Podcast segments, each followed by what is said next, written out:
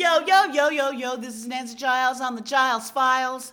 And here with me in the studio is my producer, Nancy Wyatt. Yo, say hi, Nancy Wyatt.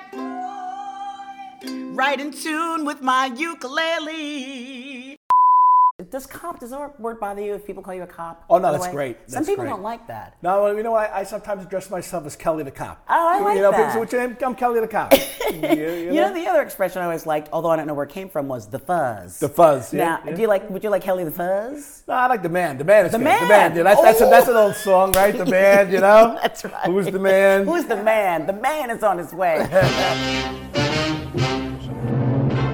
the man is Captain Sean Kelly from the Weehawken Police Department. We put out a special APB for this sit down with our favorite man in blue.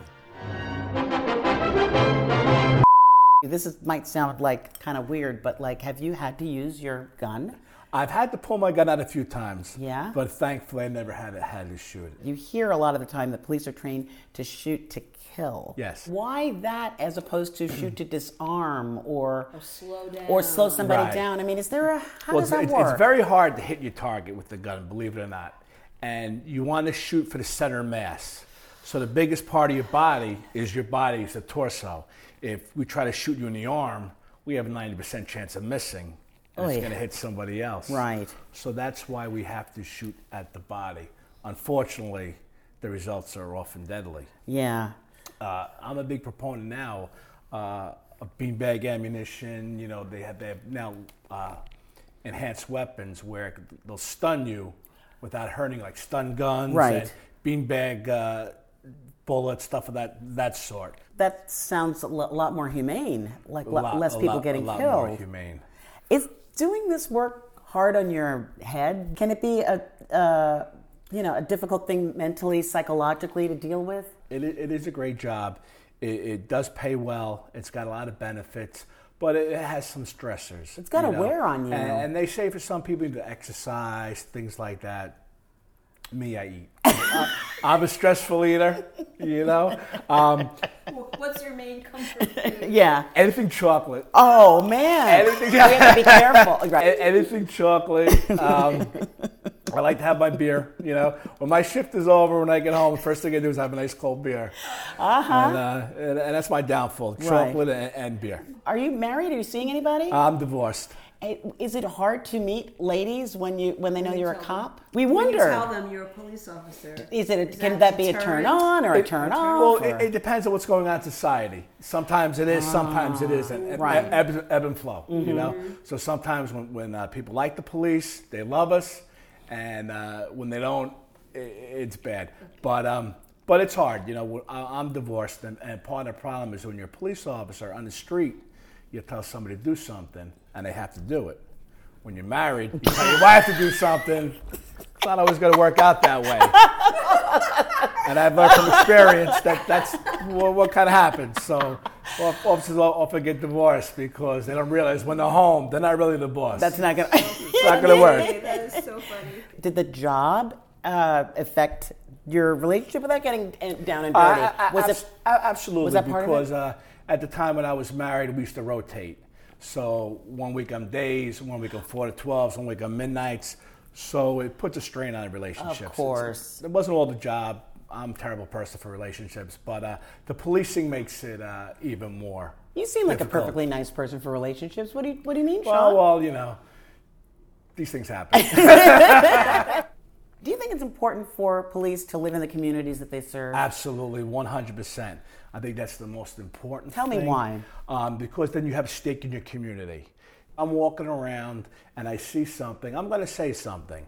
Where if a cop doesn't live um, in that town or he doesn't work in that town, he might not do anything. And, and you want your community to be safe. there are police officers who don't value. They don't have a stake in where they're patrolling, and and it- Exactly. you can tell. And they don't see the, uh, the citizen as a person. They see maybe as, as an abstract thing as opposed to a person. Can we talk a little bit about that because uh, because this is a big criticism that it's been in the media, but also people have felt that way that police officers oftentimes don't see uh, people as people. Right. I mean, definitely there are racial differences in that, but you know there have been a lot of issues with that. What what what's your take on that? Well, it's all about empathy. You know, you have to have empathy for other people. I think that comes with maturity. I think uh, a person shouldn't be hired as a police officer until they're at least maybe 25 years old. Oh, wow. Or maybe should have some sort of college because uh, it's all maturity. I, I really agree with what you say about people being educated. I think that can be a big, make a big change in a person when they've had some time with books and Yes. meeting other people and stuff, as opposed to a lot of, I think, cadets in New York that come right out of high school and they start, Right. you know, it's not, is it a requirement? So in New Jersey, uh, depending on the, on the agency, some agencies require college. Agencies? The You mean- police departments. Oh, the- different- departments, right. Oh, okay. Would, would require a college. Or I college. see. So uh, my department is basically just a high school diploma. Really? Where when I was a kid growing up, uh, they didn't even need a high school diploma. That I didn't know. Yeah. Really? So they needed a diploma. So you could graduate from Weehawken High and go to the police cadet department. school? Yeah, you, you take the civil service exam, and you can go right from high school to the police. That just seems so young. That's so Too young. young. I- I Because agree. what you said was right about being older, coming to the job older. I think that makes more worldly, more Yeah, experience, yeah. which brings, which causes empathy. Then you can look at somebody and say, okay, what is this person going through? Where a young kid lived with his parents, what problems has he really had? No money problems, you, you know, car problems. Can you imagine? And, and depending on what neighborhood he lives in, only living with people that look like him and make money, you know, the same. And, and I guess that's why they have problems in bigger cities, in urban areas, like that might cause problems. and problems. maybe joining for the wrong reason because at that age, you know, you think all that action, Right, and right. shoot 'em up. And you have all Yes. testosterone, you know? yes, I mean there does seem to be kind of a carryover with some people between video games and actually like you know Right. using weapons in the streets and whatnot. You know that can be crazy. How do you think that made you a better cop going through college? Um, Much better. I think um, I got my master's degree uh, in 2010, and that opened me up to the social problems that cause crime, uh, economics, things like that. Where I used to think was more of a choice, but some people now it's social economic problems. If, if you're poor and you have to feed your family, by all means, if you have to steal, you're going to steal. Have you had very any difficult interactions that you want to? Um, now it seems all our interactions are difficult. Why? Uh, because the media portrays us in such a bad light that right away when we have our first dealing with someone, they're on the uh, defensive or offensive. They think we're out to get them. Uh, we're bad people. So right away we're often now at a disadvantage. So we're immediately diffusing a situation where there's no need for that. Right. So, two things. What do you think the media could do to improve the way they cover you guys? We'll start with that. I think something like this, where they will interview police officers, whether uh, on radio or television, uh, just realize that we're normal people, that we're not out to hurt anybody, and uh, it is protect and serve. Mm-hmm. I mean, there are a few bad apples, I'm sure, in, in every profession, and but I think it's few and far between. Right. We try to make sure the public knows that we need them to help us. We need them to call us, let us know what's going on, and we'll go there. Because sometimes maybe you're throwing out your garbage and you see somebody outside look suspicious.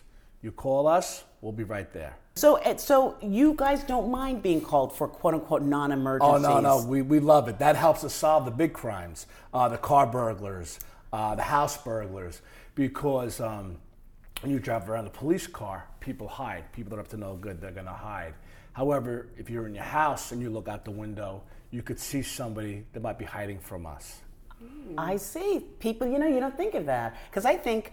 Also, you think 911 when you call the police. It's Yes. got to be like, you know, a house is on fire or something like that. Right, And right. it doesn't have to re- raise that level. But I've also heard some 911 calls where people are like, I'm at the drive through at McDonald's and they gave me the wrong change. I mean, I've heard all kinds of things. Right, right. So, Well, we had a person call one time.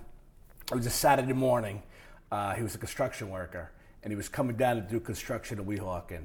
So he wanted to know if it was raining outside because um, if it was raining, he would have to work. So by all means, I fully intended to go outside and check the weather for the man. But I had to ask him. I said, "Sir, you're calling the police department to find out if it's raining outside." He said, "Yes." I said, "Okay, hold on one second. I went out, checked. I said, "No, it's not raining. It's actually beautiful out." And the guy was like, "Thank you." And my dispatcher, she couldn't stop laughing. Well, because you went the extra distance. I mean, some people would have said, you know, blankety blankety blank and hung up. Right, But right, you really right. did it. Have you ever been in line and there's one person in front of you, and then someone saunters up and starts talking to the person in front of you like they're friends? And you're like, okay, well, they're just friends, they're talking. And then before you know it, the friend is now ahead of you and ordering something.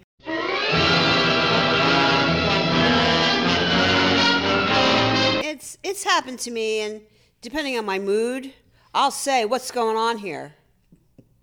You know. I don't know why, but when you say what's going on, it's like it's a clarion call for like police or security or something. That's my civil way of saying, "What the f?"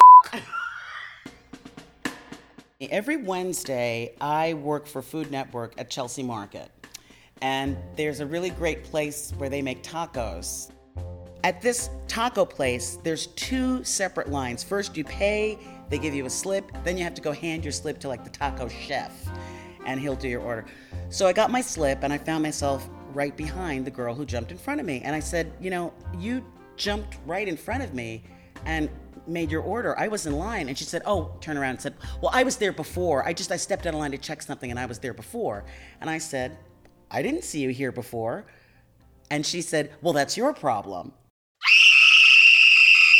How is it my problem that you appeared from nowhere and I stopped in mid sentence and thought, this is even absurd that I'm arguing with her? And I said out loud, she's privileged. She's just exhibiting her privilege. She heard that part. And she turned around and she said to me, Oh, are you saying I'm privileged because I'm white? And I said, That's a start. Yeah. And then I stopped talking to her and I heard her continue to yammer behind me. I took my slip, I went to the taco guy. Now I think he took my slip ahead of her because then I heard her say, Oh, look at who's privileged. She just jumped in front of everybody online, which I thought was kind of ironic since she had just done the same thing for me. But I didn't talk to her. I just turned my back and waited. And then the taco chef made my two carne asada tacos, which is what, what, what I get every Wednesday. I love those. And he handed me an extra plate with two chicken tacos and said, Miss, take these. And I said, Oh, no, no, I only ordered the carne asada tacos. And he goes, No, really, take them. So I'm automatically making up this story in my head thinking he overheard that whole exchange between me and that nasty girl. And I don't know whether he did or not, but he was very insistent about me taking extra tacos. And I said, No, I'm trying to lose weight. And he was like, Oh. And then this other girl, younger white girl that was next to me, she was looking at the tacos and she said, Well, if you don't want them, I'll take them. I said, Go ahead, take them. She said, Really? I said, Yeah, go ahead. Thanks. It was this nice little turnaround of something nasty that then was nice. And then I felt like I was able to pass it on. But the bigger thing is, just going back to the question I almost asked the girl and then stopped how is it my problem that she was not in line and then sauntered into the line? Am I supposed to logically get to the line and know that she had been there from before? Am I supposed to have intuited that she left the line and then came back? But the ease in which she said, That's your problem, that's what so stunned me. It wasn't my problem. She was the problem. All you had to do was apologize. I think I did say that. If you just would say you're sorry or just be civil about it, it would have made a big difference. But she shifted into high gear and started shrieking about how horrible it was, of course, that I said that she was privileged because she was white. Um, what's going on in this country with people being civil and being just plain polite. I'm sorry. Excuse me. You didn't see me before, but I really was here. My friend will vouch for me. Where did that go? Why did she go into overdrive like that? Here's a definition of the word civility from Tomas Spath and Cassandra Dahnke, who are founders of the Institute for Civility in Government. Civility is claiming and caring for one's identity, needs, and beliefs without disregarding someone else's in the process. Amen. What can I do for you? You don't need to be talking right now. You need to be listening. Excuse me, man. I just went to go I need get to a. ask you a couple of questions. For what? Sir, don't make this hard for yourself. Like, what hard? What do you? Just, hey, just a man, I minute. Can I help you? hey, let me just. Whoa, whoa, whoa, whoa, whoa. No, I just wanted. To... Calm down. Cory, have you ever been pulled over by the cops and uh, and profiled? Oh yeah, you know I used to live across from university, and I called the cops because you know someone was pissing on my house, and then when the cops came, I mean it went straight to me, like hands out of the pockets, don't speak, come put it put me out. I was just like, yo man, I called you. Don't shoot for those of you who share my worldview. That's writer director Cory Bowles, and a clip from his provocative and timely new movie, Black Cop. Truth and nothing but the truth. Don't shoot. I heard your interview with Q on uh, NPR a couple weeks ago and pulled the car over and wrote your name down and said to my producer, We've got to talk to this dude. He's got this new movie and it sounds fantastic. We wanted to talk to you before we even saw the movie. Absolutely. Because we loved the premise. yeah. Oh snap! Tell people a little bit uh, about the film. it's uh, satire slash psychological drama. It follows a day in the life of a black police officer who uh, already struggling with his moral duty and his uh, his obligation to the community, or what you would see as obligation. He is racially profiled by his peers off the job, and he finally snaps and he dishes out some of that on the more privileged community. Yeah, so it's a it's a bit of a script flip layered, I suppose, because it is really ultimately about a character. There's been a disturbance in the neighborhood. That's great. I want to talk to you. I want to identify you. For what? I asked you to identify yourself. I didn't tell you, and now you're being hostile. Yo, back your man off of me. Yo, step back from me, man. You might want to lose the aggression. There is no aggression here. Let's try this again. Yo, back your man off of me, and then maybe we can have a conversation. You don't tell us how this goes. Hey, with all due respect, that's exactly what I'm doing. Hey, hey, hey, and why's your hand on your piece, man? Why didn't he tell the officers he was a fellow cop? Right at the beginning. He started to But he didn't. when he's going, "Hey, can I just?" and they're shutting him down. He's like, "I just want to tell," and they shut him down. And then he just was like, you know, pardon my language, but he's like, "Fuck you, man!" Like he's like, he was like, I and I think it's that moment of where you get into that thing where you're like, "I'm not going to be heard." You don't get my voice. Right. you know and and in those cases it's the same type of thing where you start to say something and then they just shut you down. And it's like they want your voice until you use it. And when you use it they don't want it anymore. And i'm like then you don't deserve my voice actually. Mm. But you deserve my rage. And i guess i relate to that moment where you know i realized that nothing's going to get me out of the moment. There were so many moments of the movie that we thought were so personal, where you took the time to let the black cop kind of just exist in front of the camera. Just we just got a chance to look at him and try to think of what was in his mind without dialogue, without music. Yeah. Really stunning to look at. yeah, the silence, the long silence through the chain link fence. Yeah. After the police leave. That and he's was- going through his phone, and it's like he's just trying to Get himself chill himself right. again. that was an interesting scene because uh, you know it's a scene that was one line long and i talked to my actor about it and i was like you know we're we're collectively we were collectively talking about the shock we all feel when when things happen. I remember what that was like when you know when i watched my friend get just destroyed by an officer and just the the amount of shock we all felt as we were just held to do nothing. And you yeah it was interesting to actually put that in cinema. Have you heard from any police officers? Yeah what, What are they? Yeah, yeah. We had a we had a big, pretty big screening here in Nova Scotia. It was like three theaters, so a lot of people came, and some officers had come. And um, one one officer he he enjoyed it. He was a he was a white gentleman, and he uh, he had said it's a good movie. It was bullshit. He's like because it's not real. You know, I work with officers, and I had two other officers come up to me uh, that were black and said, "Thank you for making this movie."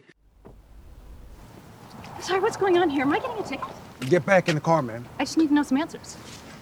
Get back in the car. I deserve to know some answers. Uh, get back in the car I just and need don't know let what's me going ask on. you I again. need to know if I'm get getting a ticket. I back have the in right the to know car. what's going on. I said I to have get the back right in to the know what's car. going on. I need to know. Get back in the car. I will get back in the car when you tell me what's wait. going on. Don't walk away from me. I need to. Hey, I said to get back in the car. when we were shooting this movie, we had two P&O officers. You know, the officers would come and lock down traffic and make sure that the scene goes. Um, we had a, a very young rookie uh, who wasn't African Nova Scotia, and he was really interested in talking to the women on set about um, how how weaponized uh, he wants to be, and he's going to be because he wants to be SWAT. and he was talking about uh, you know showing all the tricks that he does to disarm people and how quickly he could break someone's leg. And he's just going off on this thing, and he's just really really fascinated about what we were doing. He's like, well, no, you would hit like this, and if you really want to, you know, you don't need to hit him that much. You could just take him out just by hitting him right here behind the ear. And we're just looking at this guy, and we're like, he's a rookie, right? I mean, it's a first year. Then he says, uh, I'm going to go into the north end where all the action is, where all the crime. And I live in the north end, right? And I'm like, I was just like, so this is the guy who's going to come into the north end, a place that's like, you know, we're just fighting cameras being put in, and there's other cops here, they're community workers who are who are being upgraded. I looked at this person, I was like, you, this is why I'm making this movie. Like, I, you're going to kill somebody. Oh my And, God. and I hated to think like that, but that's what I thought is the difference between these two is that someone who is within a community who's, you know, called all sorts of names by his own community, there's another kid who just wants to come in there and just swat it up. And I, I kind of went off and I was like, I'm making this movie about you, man. And, Do you know, it was, Did he hear you? Did he hear what you were saying? Do you think? Did you get it? no, I do not want this person in my neighborhood. Right. You know, because I have people I care about there. We don't need him to to stop people for no reason. We don't need him to walk on foot and and you know patrol our communities on foot like he's like he's some sort of like stormtrooper. You know, I, I don't looking for shit. I like it just can't happen. And you know, there's a lot of officers here that are just really trying to do their job. Right. And I'm like, dude's not making it good for them. We have officers that take particular interest in high risk communities and want to be there. Um, and they're the ones that make the change. That doesn't stop the, you know, the mass amount of traffic stops and everything else that happens. And of course, you know, we have our own issues, but um, they they try. You know, they try. there were aspects of the movie, there were moments when Black Cop went after some of the white instigators that I had to stop and almost laugh. Like it made me, it, it almost exhilarated me to see what he was doing. And I was surprised that that was my reaction. I mean, it was kind of a combination of wincing and being thrilled at seeing the shoe on the other foot. Don't, don't, hey, whoa, whoa, whoa, whoa, whoa. Get back. Put that away. Huh? Put that away. I don't back. You can't do that! You can't Hands out of your pocket. one screening in Toronto, peop, the second screening, people were cheering, and it was kind of scary. And then the third screening, people were just silent. And in the in the first screening, there was a lot of laughter and uncomfortable laughter. Mm-hmm. So it's like it, it, it affects different things. It's kind of like one of those things you you cheer about because it's just I mean it's it ends up being you can't help but to laugh because it's so hopeless. This thing is a disrespect, but people just refuse to look at what it really is.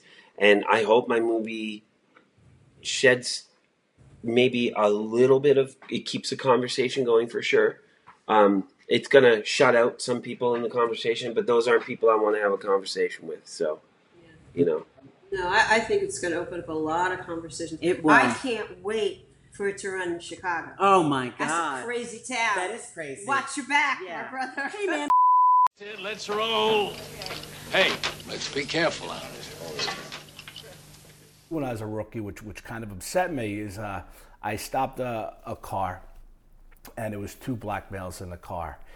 They shut the car off. They put the keys on the roof. They were basically like trembling, so they must have had such bad uh, interaction with police at some point that you could see these two men were actually afraid of me. So I felt terrible. Uh, an NFL football player recently said that uh, whenever he's driving and there's a police car behind him, he gets nervous. Well, so do I. So it's just that authority figure behind you causes a little tension in all of us. How do you think big city cops, what could they learn from what you guys do on, in a smaller grouping? It's a tough, it's a It- tougher job, I know. it- it's a tougher them. job, but um, if, if everyone had the money, it would be great to have the cop walking the beat. It's just, just too expensive. Is that what it is? Yeah, I think it's expensive. Because they need more bodies to need do more it? bodies because you can only cover so much of an area. Sure. Uh, when I was first a police officer, when you start out, you do walk a beat. So I think I had about a, a 10 block beat. Mm-hmm. And um, you can only do so much. Where in your police car, you can cover more ground.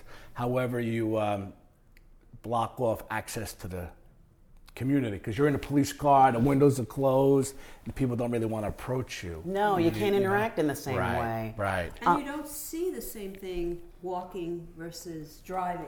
Absolutely Yeah. true. When you're when you're walking a, a foot post, you can make a lot of arrests. You, you're basically sneaking, sneaking, sneaking up on people, you know. And the truth of the matter is, you want to make your arrest. You know, I you want to get shouldn't your laugh. collars. Are oh you rated by how many arrests you do? No, not, no, not at Yeah? all. Not at all. okay. It becomes a more of like a, a pride thing amongst other police officers. Look at what I did. You know, I made I made this arrest. You haven't done anything. I'll just lay it out. Look, there have been so many stories, s- sad stories about innocent youth, innocent people, mostly black, mostly male, and situations where they get killed and bad stuff goes down. Um, you don't live in a town where that's happening in the same way, but what, from your perspective, how can we make things better? What can we do? Well, I think it all does go back to the police officer uh, living in the community where he works. That really does because help. then he knows every person. He knows the people. He knows the individuals. Um, he has a sense of the community. That's a big, big thing. Um, and I understand in New York City, some of the officers they can't afford to live in some. Well, that's where the government comes in. At one time, HUD had a program where they tried to uh, have the officers uh, live in the community. Right. And I think we need to bring that back. Whatever they have to do, do it. Whatever it's going to cost, do it. And I think you will find police officers that do want to live in the community, but they just can't afford it. Yeah. Do you think um, that police officers of color have it harder than white cops? Uh, yes. You do? Why? Yes. Well, one, uh, amongst their own people, they see them as the enemy. Then uh, other people see them as the enemy because they are police officers. So it can be, it's doubly. It's double. Yeah. It's a double-edged sword. And then also too, then the other people look at them say, well, the only reason why they got the job is because they're black. Oh, dear so- God. So the a poor police officer uh, of color, he's getting it from all angles. So it's got to be tough. Has, has your view of the world changed since you became a cop? Like when you started out, did you think things were one way, and now as a police officer, as a captain, do you see things a different I, I way? think you become a little cynical. I, I don't know why. Uh, maybe just the way people look at you or treat you. Uh, you often see the bad in people. Mm. So sometimes you'd be somewhat cynical. You think everyone's lying to you at some point, no matter who you talk to, whether it's your family now, your friends, your neighbor. What's really going on? Right, like what's, what's this angle here? You know, like you, you pass someone in the hallway. Good morning, Sean. What does he mean by that? what is? Why does he say good morning to me? What is he What's up he to? smiling? Right? What, you know. One Adam 12, one Adam 12, a 211 in progress. One Adam 12, handle code 3. Did you always want to be a police officer? I always wanted to be a police officer, but my parents were totally against the idea. Is that right? That's true. Why? Uh, when I was a kid growing up, the police weren't um, the best characters in, in a small town. So uh, my parents wanted me uh, to be a dentist or an accountant, and uh, it just never really worked out for me. What, what were your parents' fears or Well, concerns? the Weehawken police officers, when I was growing up, they um, weren't educated, um, weren't very motivated, uh, weren't very polished. Uh, so um, that really, uh, I guess, uh, upset my parents. Mm. And uh, so they were totally against it. and yet you really wanted to do that. Why? Right. I just always wanted, well, I wanted to help people. And when I was a uh, young boy growing up, I used to watch uh, Adam 12 with my grandmother. Oh, my and that was my favorite show. Every Saturday, every Saturday night. And uh, my older sister, Debbie, who was 11 years older than me, she dated a police officer. And like in the movie Serpico, uh, they're always in the know. You know, you said, well, those cops, they always know what's going on. They So, do. so I wanted to be, be a cop. But then it finally hit home um, when I was in eighth grade. We were down the shore, uh, a friend of mine and his parents, and walking in front of us on the boardwalk were bikers. And they were intimidating people and pushing people, just really being bullies. Right. So I said, you know what? I really want to be a cop to stop people like that. And I think that kind of motivated me. And finally, uh, when I got to be my 30s, I said I want to become a cop. So you did this later in life. You Yes. didn't come right out of school. No, so what no. did you What did you do before you? So were a when I graduated from college, I did accounting for an advertising agency. you did what your parents wanted you Yeah, to do. yeah, yeah. Yeah. That didn't work out too well. But what a good son! You gave it a shot. Yeah, gave it a shot. What do you like most about being a police officer? I actually like helping people. Mm-hmm. Um, for every shift, I try to help at least one person. you know, go out of my way to make at least one person happy. So I truly enjoy that. The smallest things can make people happy. Well, I have to say personally, that's how I met you. Right, right, right, Because right. I was with my friend Nancy over at the. We, you weren't even in the jurisdiction. Right, right, right. We're in West New York at the Starbucks, and I was trying with a very great difficulty trying to put my bike in the back of my car, and Right. here comes Captain Kelly. Right, right, Just right. like a knight in shining armor, helping us fold and jam that thing in there, and I never forgot that. Neither, neither did I, because that was such a great time. We, we had so much fun, right? Had, Yeah. For something small like that, 10 minutes, how much fun did we have? It's all about helping people. So why do you want to help people so much? Now I'm going to be like devil's advocate. What is that yeah, yeah. about? What's wrong with him? What's all? What's up? Yeah. What's wrong with him? Um, it's just the way uh, I grew up. You know, I, I was Catholic school, choir, altar boy, the nuns beating me up. you know, Wait, I love that pro- that progression. Catholic school, altar boy, nuns beating me up. but also too, I do believe that we are our brother's keeper. So any way you can help out somebody, you have a duty to do it. Well, that's our show. Thanks to our guests, Captain Sean Kelly from the Weehawken Police Department and writer director Cory Bowles. Look for Cory's film Black Cop, coming soon to a theater near you. We'd like to thank both gentlemen for their commitment to making a better world for all of us. The Giles Files was created by Nancy Giles and Nancy Wyatt, produced, directed, and edited by Nancy Wyatt, and recorded at our luxurious studios in Weehawken, New Jersey. Special thanks to Showbiz Studios in New York City and to our future big name sponsors like Lane Bryant and Pantene. Hey, call us, guys. We'll be back soon with another edition of the Giles Files, okay? And everybody, let's be careful out there.